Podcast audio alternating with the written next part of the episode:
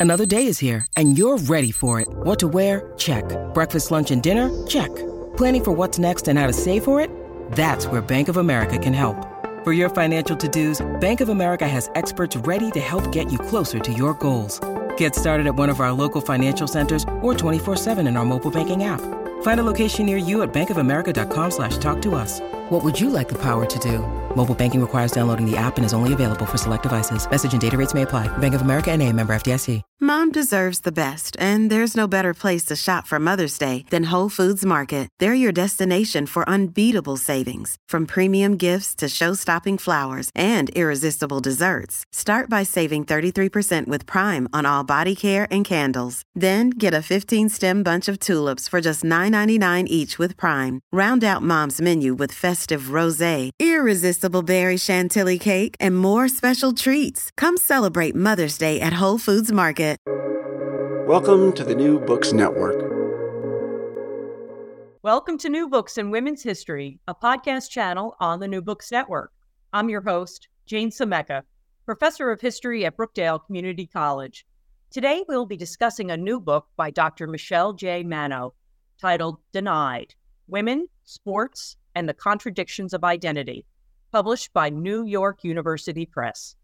Dr. Manno is a sociologist and the assistant provost for diversity and inclusion in the Office of Institutional Diversity and Inclusion at Northwestern University. Michelle, welcome to the show. Thank you, Jane. It's a pleasure to be here. So, why the title Denied? Denied is a play on words. Um, on the one hand, it's a basketball reference in particular. So, to be denied in a basketball context is typically uh, when uh, a player has their shot blocked. Um, and so, when I was working with my editor on the title, um, eh, she actually suggested denied, and immediately I was taken aback to kind of late 90s, early 2000s sports announcers, um, you know, saying denied. Um, and it, it got me excited. Um, so I think that was that was very cool. It was it was nice to be able to tie it to basketball. The other meaning, of course, um, as it relates to the book, is that uh, denied, I think, is is a really interesting way to think about um, how the women athletes that I talk about in the book were denied the ability in a lot of ways to be their full selves in this context. Um, the book is ultimately about all the ways that these athletes are navigating tensions around various aspects of their identities and specifically gender, race, sexuality, and how uh, they were always a little bit too much or a little bit not enough um, and again uh, denied the opportunity i think to, to show up in that space as uh, their full authentic selves. So the title does i think both of those things uh, in an interesting way. Yeah it is. It's a great play on words. So why are sports important for understanding identity? So, sport, like any social institution, uh, I think is an opportunity for us to uh, both understand how these spaces give people opportunity and how also we can um, inadvertently reproduce inequity. And I think one of the most interesting things for me about looking at the institution of sport is looking at how these larger structures can influence individuals' everyday lives, and in particular, um, how they can shape our experiences of our identities. And so that's what I was, I think, really interested in when I was thinking about studying this institution of sport. Um, you know, when it comes to identity, especially for women athletes in sport, we're talking about an institution that wasn't made with them in mind, right? Uh, and we can think about the whole history of women attempting to gain access to sport.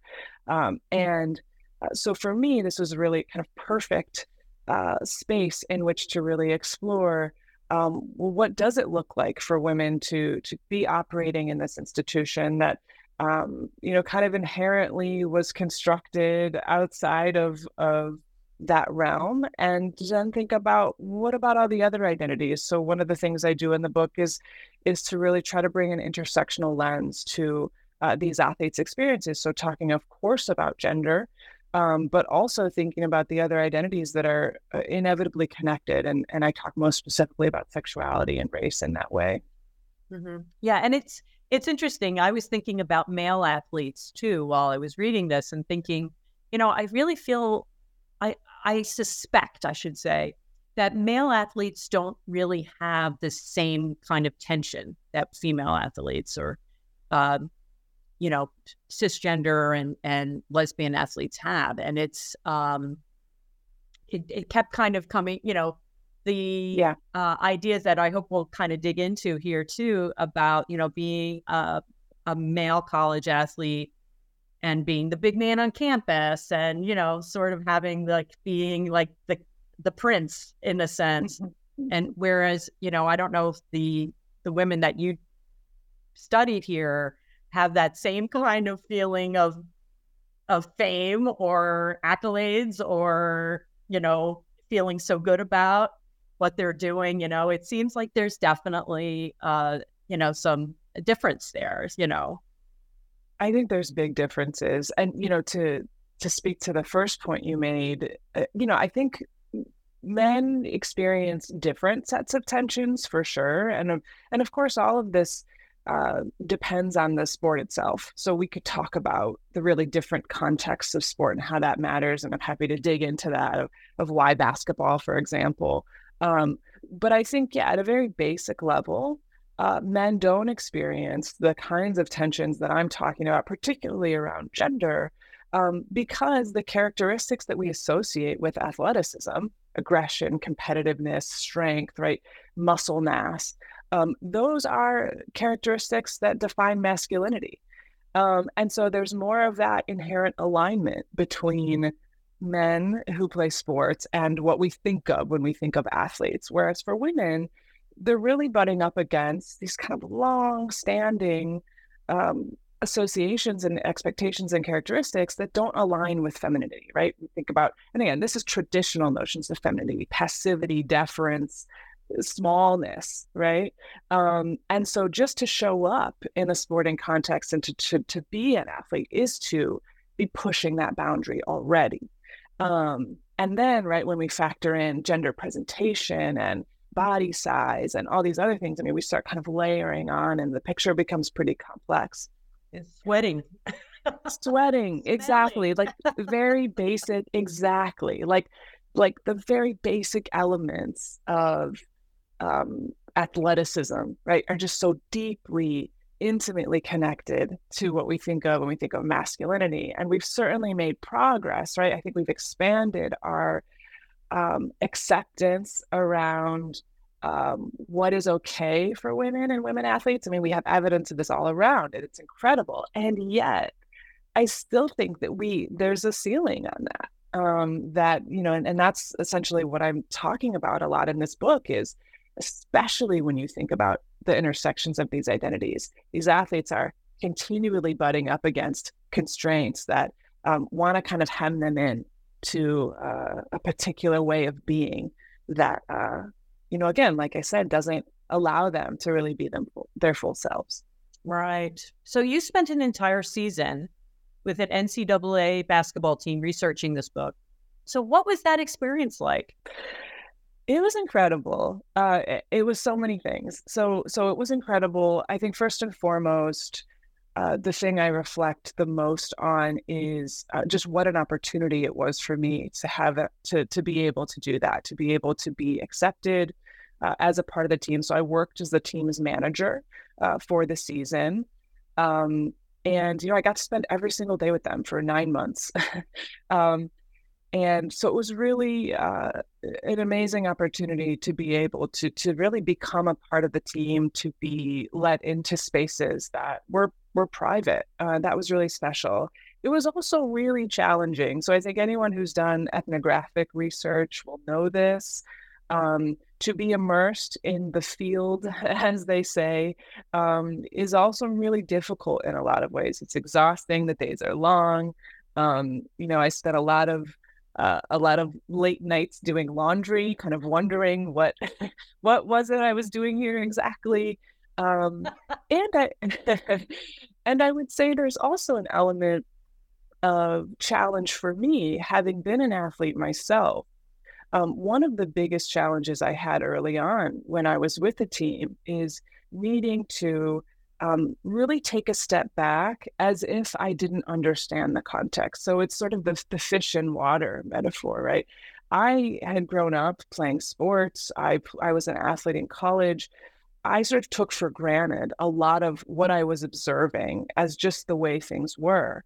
And so I did have to do a lot of reminding myself that I'm only going to be able to do justice to this experience if I can actually remove myself and look at what was happening through a new lens as if I didn't understand it. That would get me to ask the more complicated questions. Um, rather than again just assuming that everybody's going to understand that this is sort of how it works um, so that was tricky for me um, and then the other the other thing i'll say is that um, you know access was this sort of interesting constant issue as I was with the team. So, um, and I talk about this in, in the appendix. I talk more specifically about the methodology of the book. But, um, you know, as many of these teams, uh, elite level Division One team, they were very um, rightfully, I think, very concerned about protecting the identities of their athletes, about protecting the team itself. Um, and so there were some spaces that I wanted to have access to uh, for example, going to class with the players, right? Um, but I couldn't because NCAA regulations um, also have all kinds of rules around, you know, what help players can get and that sort of thing. And so that that was also methodologically tricky, right? So I was I was allowed to do a lot of things, and then I wasn't allowed to do other things. And so um, I talk I talk about that in the appendix. Uh, but I think if I think about the experience, it's an interesting kind of part of the story um, yeah, but overall, it was fantastic. Did they know you were writing a book? So they did. So they knew I was doing research. Um, so it was very important for me um, to be very candid about that from the beginning. So I was introduced as somebody who was, of course, there to to be a part of the team and to help the team, but also who was studying um, the experience of, of women athletes. Um, and, you know, like uh, any kind of long ethnographic field work, I had to sort of remind players from time to time, um, you know, that I was doing research because I think it's, it's very easy for them to get used to me to me as you know just a part of the team and sort of forget. So every now and then i would sort of say that and you know i'm, I'm doing the study and i'm curious about this thing. And so my informal interviewing in that way i think was helpful. Um, and then there were times where i think the players in particular reminded me so they would like you know pop over to me during a practice and be like did you notice anything interesting today? or you know what did you write down? and and so they were aware um, i think and they were curious uh, about what i was doing too. That's great you know you wonder too if um, how have you ever gotten any feedback from them about the book after the publication or have they have they been have you had that ability to kind of follow up with them at all since? So I I did receive a note from one of the players, which I was quite surprised by, um, who who came across the book. I didn't send it out, um, but who came across the book on her own and, and sort of wrote to me and just said, you know, uh, this is really interesting to see, and I'm I'm looking forward to digging in, and uh, had made a couple references that uh, that I think were kind of perhaps funny to her, um, and yeah, so so I hope you know, my hope is that uh, at the end of the day, my hope is that if the players do, or the coaches, or anyone involved in the book, if they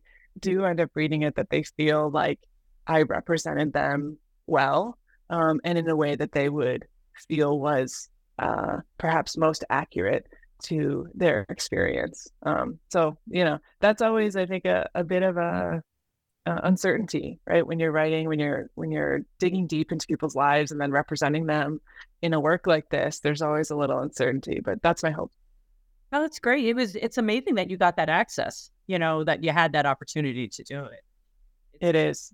Yeah, really it is. It's fantastic. So, you know, you talk a lot about the players, uh, and you talk a lot about the coaches and how the coaches treated the players, and you know, the way coaches try to motivate their players, yelling at players and things like that. But sometimes they yelled at them for not their play, you mm-hmm. know, um, calling them and also calling them names like, you know, pussy and things like that. Can you comment on that a little bit? Absolutely. Um, so I think it's and and this is one of those things uh, that when I was talking about needing to sort of step back and see through a different lens, this was certainly one of those times. Uh, I think, unfortunately, for a lot of people who have played sports, um, this kind of coaching style may be familiar. Um, the sort of aggressive, uh, what you might actually call abusive, uh, verbally abusive behavior, um, is a sort of natural part of a lot of uh, what people experience in sports. Um, and so, you know, at first I didn't really think anything of it, to be honest. And then um, the more time I spent, and, again, the more effort I put into trying to remove myself from that experience, I was able to see uh, not only, of course, this is quite problematic in and of itself as a motivational tool, because we also know that it actually doesn't work. so, uh, players, there's interesting research on this, right? The players are actually more motivated when they're uh, engaged with positively, which um, I think is important.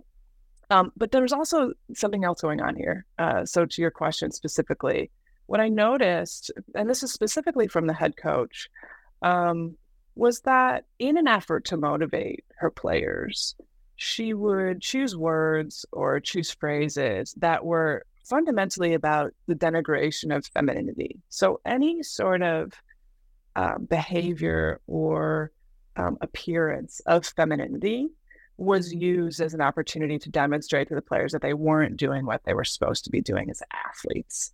Um, so she would say things like, you know, I need ballers. I don't need nice girls, right? Or um, the the the opening chapter, I, I, use this phrase where she says, you know, we, we should get you skirts instead of shorts. So she's she's she's drawing on all these kind of feminine gendered signifiers as evidence uh, that our team is not doing well, right? They're not tough enough.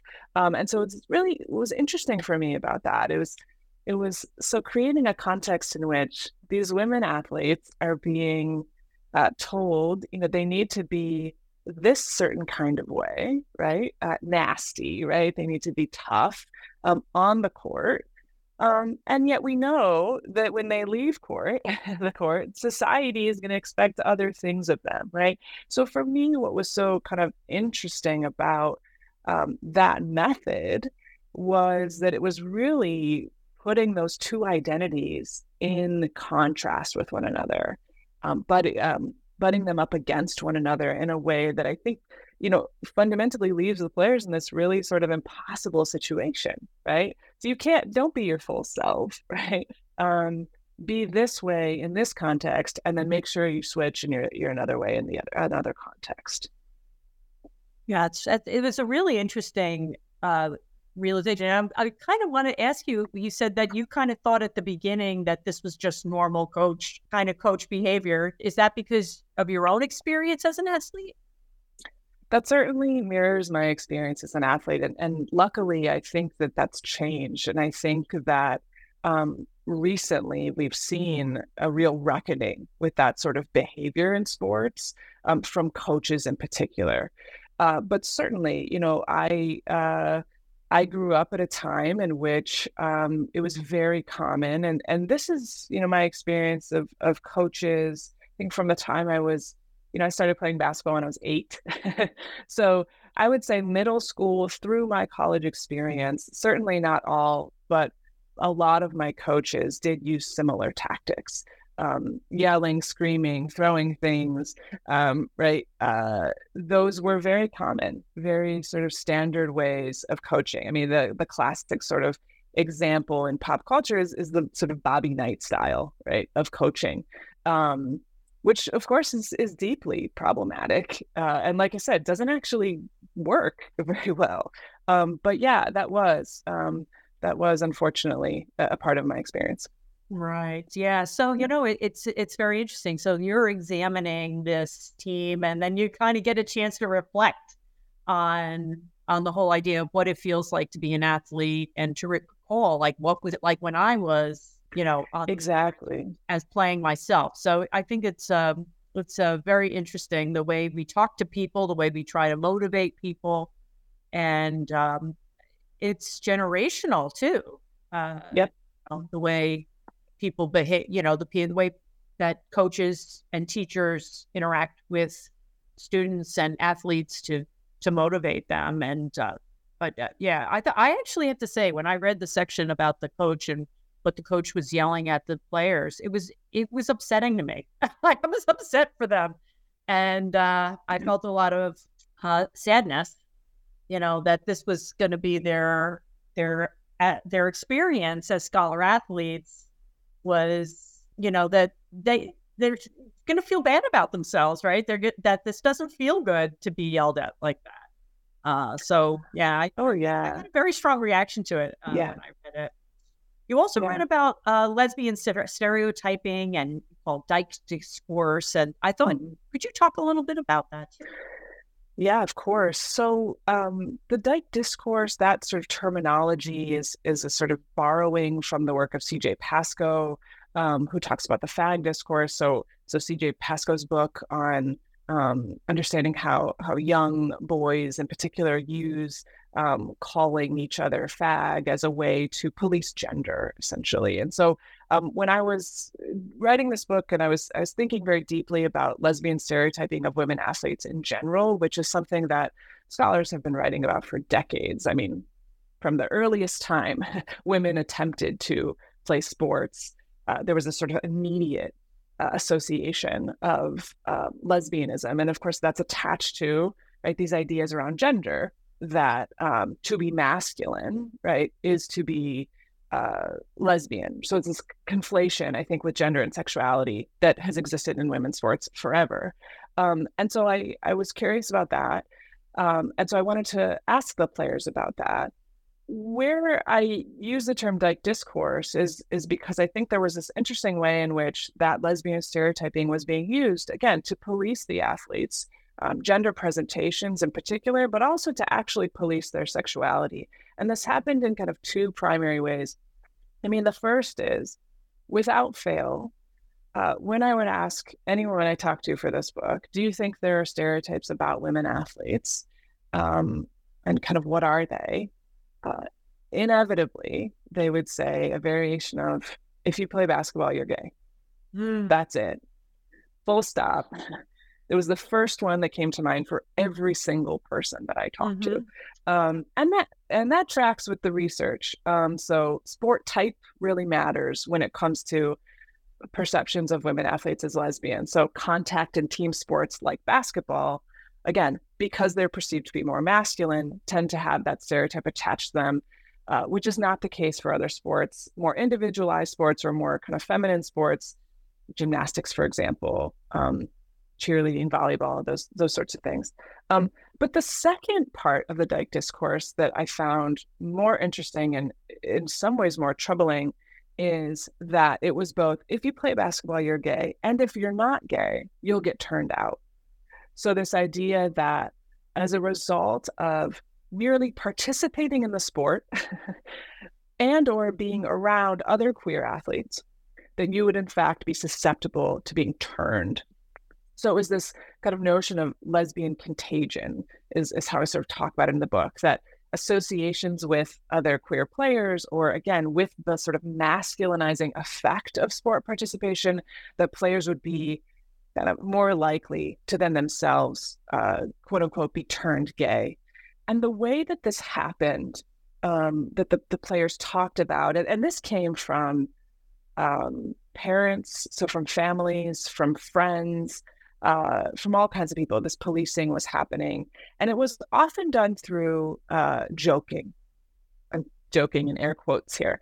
Um, so a sort of lighthearted, like, "Oh, you better be careful." You know, don't spend too much time with your teammates. They might turn you, right? This sort of, or, or oh, I wanted to make sure I came to the game to, to make sure you weren't, you know, uh, looking too uh, butch, for example, right? So all these sorts of ways that the players were experiencing external pressure right, to um, to sort of prove through gender presentation that they weren't lesbians.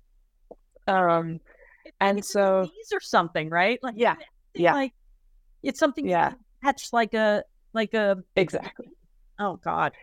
Yeah, and it's interesting, right? As a sociologist and somebody who you know believes that something like sexuality is socially constructed, and and we're not necessarily born uh, with this sort of essential characteristic, right? That certainly it's true that our, our exposure, in some ways, right, being um, uh, exposed to many ways of being, could lead to somebody uh, saying like, "Oh, huh, this is interesting. You know, maybe I do." Right? Uh, people people's identities evolve and change over time, right? Um, but I think for me, what's problematic is the, the assumption that there's something about that context that um, would would sort of turn in the way you're talking about in a negative way, right? Not that like, oh, it's interesting how perhaps being around other queer people might lead someone to say, huh, maybe I'm queer myself, right? And that sort of intro- introspective questioning, it, it, was not that way. It was more of a this Yes, not self discovery. It was more of this is a bad thing, and you better be careful that it doesn't happen to you. And so a lot of the players, um, even though they were expect expressed frustration with having to deal with this, they sort of were so used to it that they were like, ah, yeah, it's just sort of a part of what it means to be an athlete. I will say there were, um, unfortunately, a smaller amount, but there were a few players who said to me, yeah, this happens. And I don't care because there's nothing wrong with being gay. So somebody could think that about me. Somebody could, you know, have whatever stereotypes they want. And like, that's fine because it's okay. Um, and so my hope is that we have more of that over time. Um, because then I think that would sort of neutralizes uh, the negative impact of, of stereotypes. But that wasn't where everybody was at at the moment. And I think you mentioned in the book too about uh, some of the players being criticized for the way you know that they weren't dressed. Uh, was it something about lip gloss or putting makeup on? Yeah. So the kind of policing of gender expression happened in a few ways, and I think specific to kind of lesbian stereotyping. I think one of the the things that has sort of plagued women's sports for a long time is this idea of negative recruiting and negative recruiting by using um, the existence of queer players or coaches, or again, the fear of that um, to dissuade recruits from going to particular teams.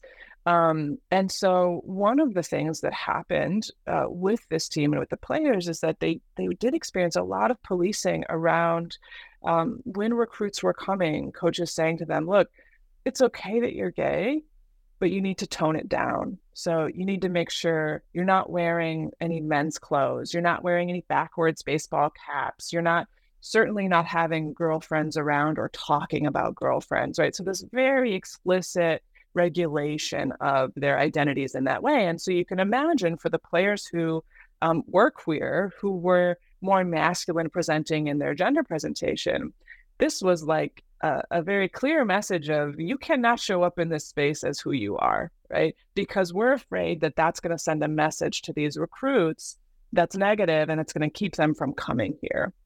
Um, and so, yeah, there were certainly those ways.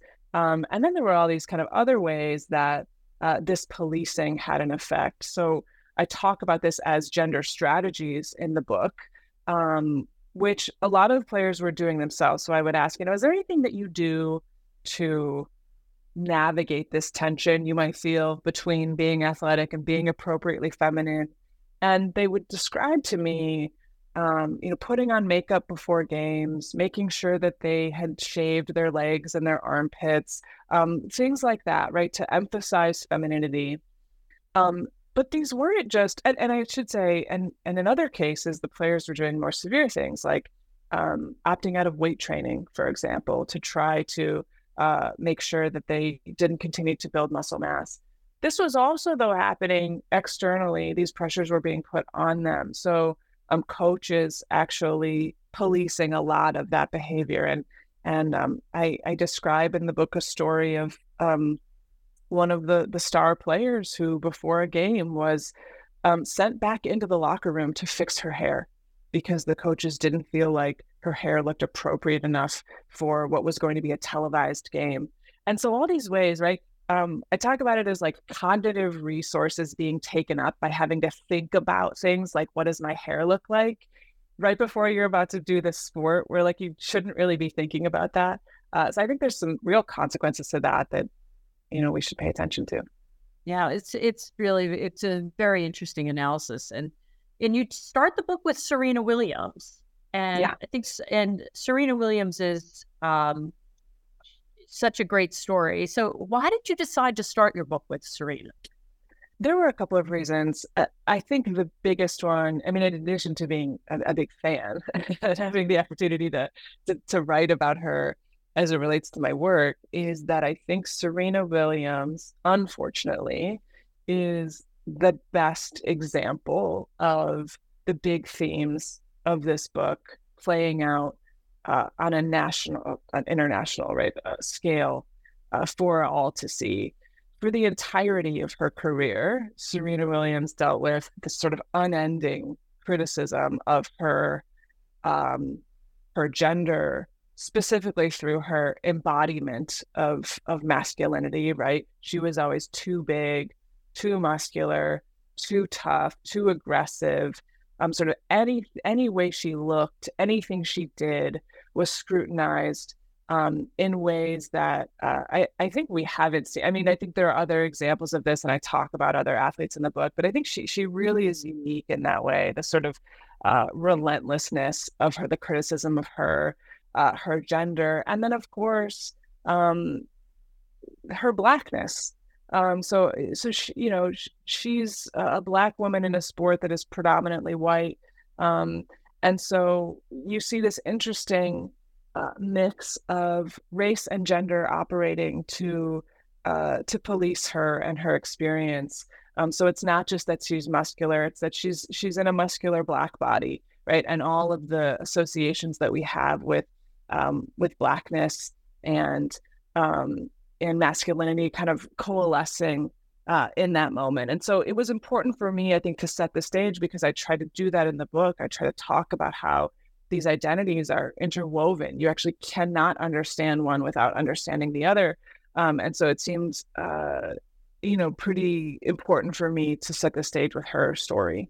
Absolutely. And it's really well done. I think that, you know, I think that, um, again, I was remembering a lot of it, but I, I think when you, you put it in such um, a concise analysis, I was like, oh, wow, yeah, that was yeah. really racist. That was, uh, really awful at what she had to deal with.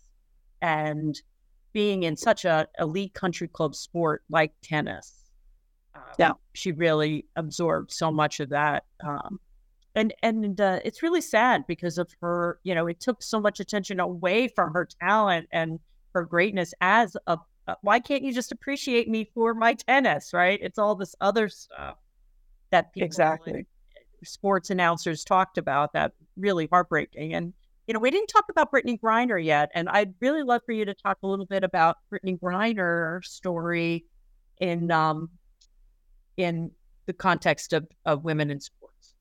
Yeah. So Brittney Griner, I think, much like Serena Williams, um, was uh, is very present throughout the book, and and that was really important to me because I think Brittney Griner, in much of the same ways, has experienced a lot of the same things Serena Williams has experienced. I think the difference is that uh, I, I, would almost say it's it's perhaps more amplified or uh, qualitatively different because Brittney Griner's queer and and she expresses gender non-normatively. Um, and so not only has she experienced the sort of racialized policing of gender, um, but that's actually, I, I think there's a degree to which it's been more, uh, more problematic because there have actually been people who question whether, in fact, she is a woman. So it's not just is she performing femininity incorrectly? It's that uh, are you in fact a man, right? So there's a there's um, sort of almost like a transphobic um, slant to to her experience. Um, so she she really is sort of at the intersection of gender, race, sexuality, and her experience. And I think the criticisms of her again, right, uh, much like Serena, too big, too muscular, too masculine looking, um, behaving in ways. So, you know, she became, I think, uh, infamous in some ways for punching a player in college, right? So that kind of behavior much like Serena sort of throwing a racket, right? Or any sort of expression of emotion, right? Read read through a lens uh, of these identities, these intersecting identities, then have shaped how she's been treated um, in the mainstream. I think what's been interesting about the comparison also between Serena and and Brittney Griner is these critiques are coming not just from you know we can expect people on Twitter are always going to have something to say, but when you have mainstream sports announcers, commentators, right, um, doing things like this, I think we we reach a level of of for me at least, I'm like, what's going on here, right? Um, and like you said, I think it's really um, played a toll for for Brittney Griner on on her ability to just be um, an incredible athlete in her sport, right? Of course, most recently, um, she had the uh, horrific experience of, of being arrested and, and detained in a, in a Russian prison, um, which I would say, uh, interestingly, people did call out the fact that um, her identities uh, not only likely shaped her arrest in particular and her experience, but also uh, there were a lot of people critiquing the the swiftness of a response and an attempt to get her out um, as as a result of of those identities as well. So if she if she were a different athlete, for example, would it have taken as long? Now, of course, we can't necessarily know that, but I think it's interesting questions that people are asking. Yeah. Yeah. Do you think, you know, and it's impossible, I guess, to answer this, but, you know, you wonder why her? Why was she mm-hmm. the one that they detained, you know, yeah. Uh, on those charges? And, you know, there, I think that there's, you know, it's not an accident that she was the one that she's, that was detained and um, making a statement, I think, you know, the Russian government making a, a statement about it.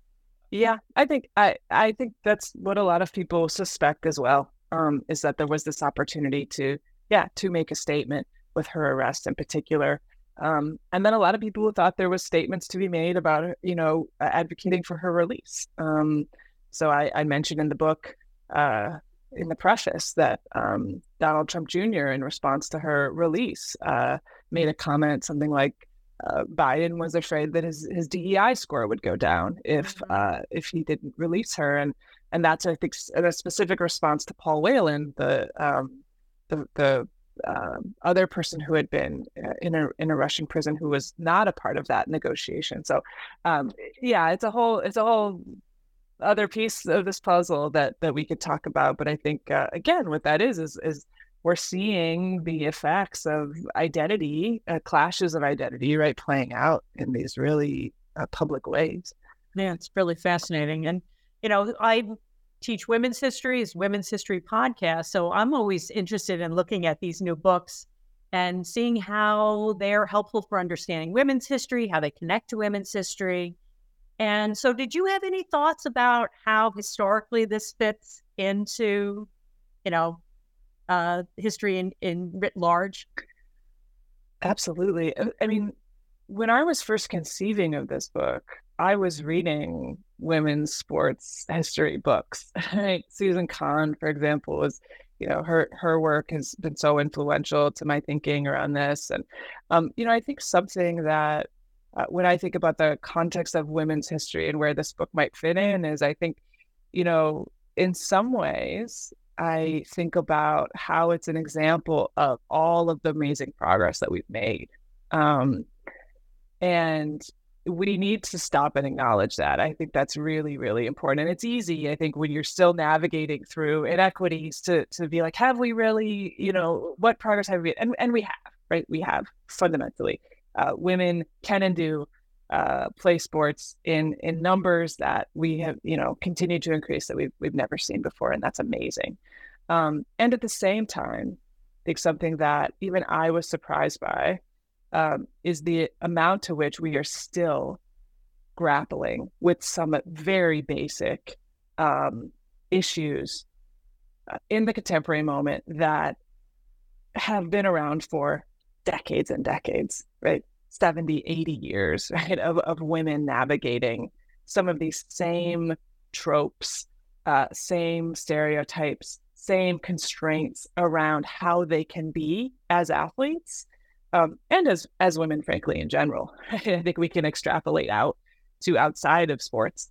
Um, and so, you know, I think for me, it's, it's the book is in some ways an example of uh, like any social institution, right? We've had a lot of change and we have a long way to go. Absolutely. Yeah, I love talking about women's history and the sports, you know, as, you know, talking about culture. We don't only want to talk about politics, but culture is such an important way that we see change happening and everything from starting with Babe Didrikson and yeah. you know those the great swimmers like Gertrude Ederle and Diana Nyad and the great tennis players like Billie Jean King and the soccer, you know, U.S. women's soccer. I love talking about it, and students really connect to it. And I I feel that it's a uh, just a vital way to understand society and understand women's history. Really important. And I, I think this book is going to change everybody's understanding of women's sports. So I really hope everybody picks it up and takes a look at it. Thank you. Thank you, Jane. Yeah, you know, I, I you know, you talk about Babe Didrikson. I mean, and and Billie Jean King and and it's Diana Nyad, which uh, if folks haven't seen the the new Netflix movie, um, I really enjoyed it. Um, you know, I think they are such classic examples of, of some of the themes I'm talking about here. I mean, people were part of what I think was so uh, embedded in in Babe Didrikson's story was that people couldn't wrap their minds around a woman who was not only doing the kinds of things she was doing athletically, but who looked the way she looked, right? So um, you know, they would kind of call her freakish, right? And and um, and I think I used that exact word when I was introing the book with Serena Williams' story, right? This idea that women who uh, embody, again, masculinity um, through particularly muscle mass, right, um, are seen as as anomalies, right? Um, and and yet those are the things that make you really good at sports. So uh, it's this really interesting there's a through line there for sure. Um, and and of course it's racialized uh, which is a lot of, of what i talk about. I try to bring that lens into into the work. But um, yeah we we have a through line for sure. Oh yeah it's really terrific. Thank you so much michelle for joining me on the show today. This book is gonna really, if you like sports and you like talking about women's history, you're really going to love this. The new book is called Denied Women, Sports, and the Contradictions of Identity, published by New York University Press. Until next time on New Books in Women's History, this is Jane Semeka. Keep reading.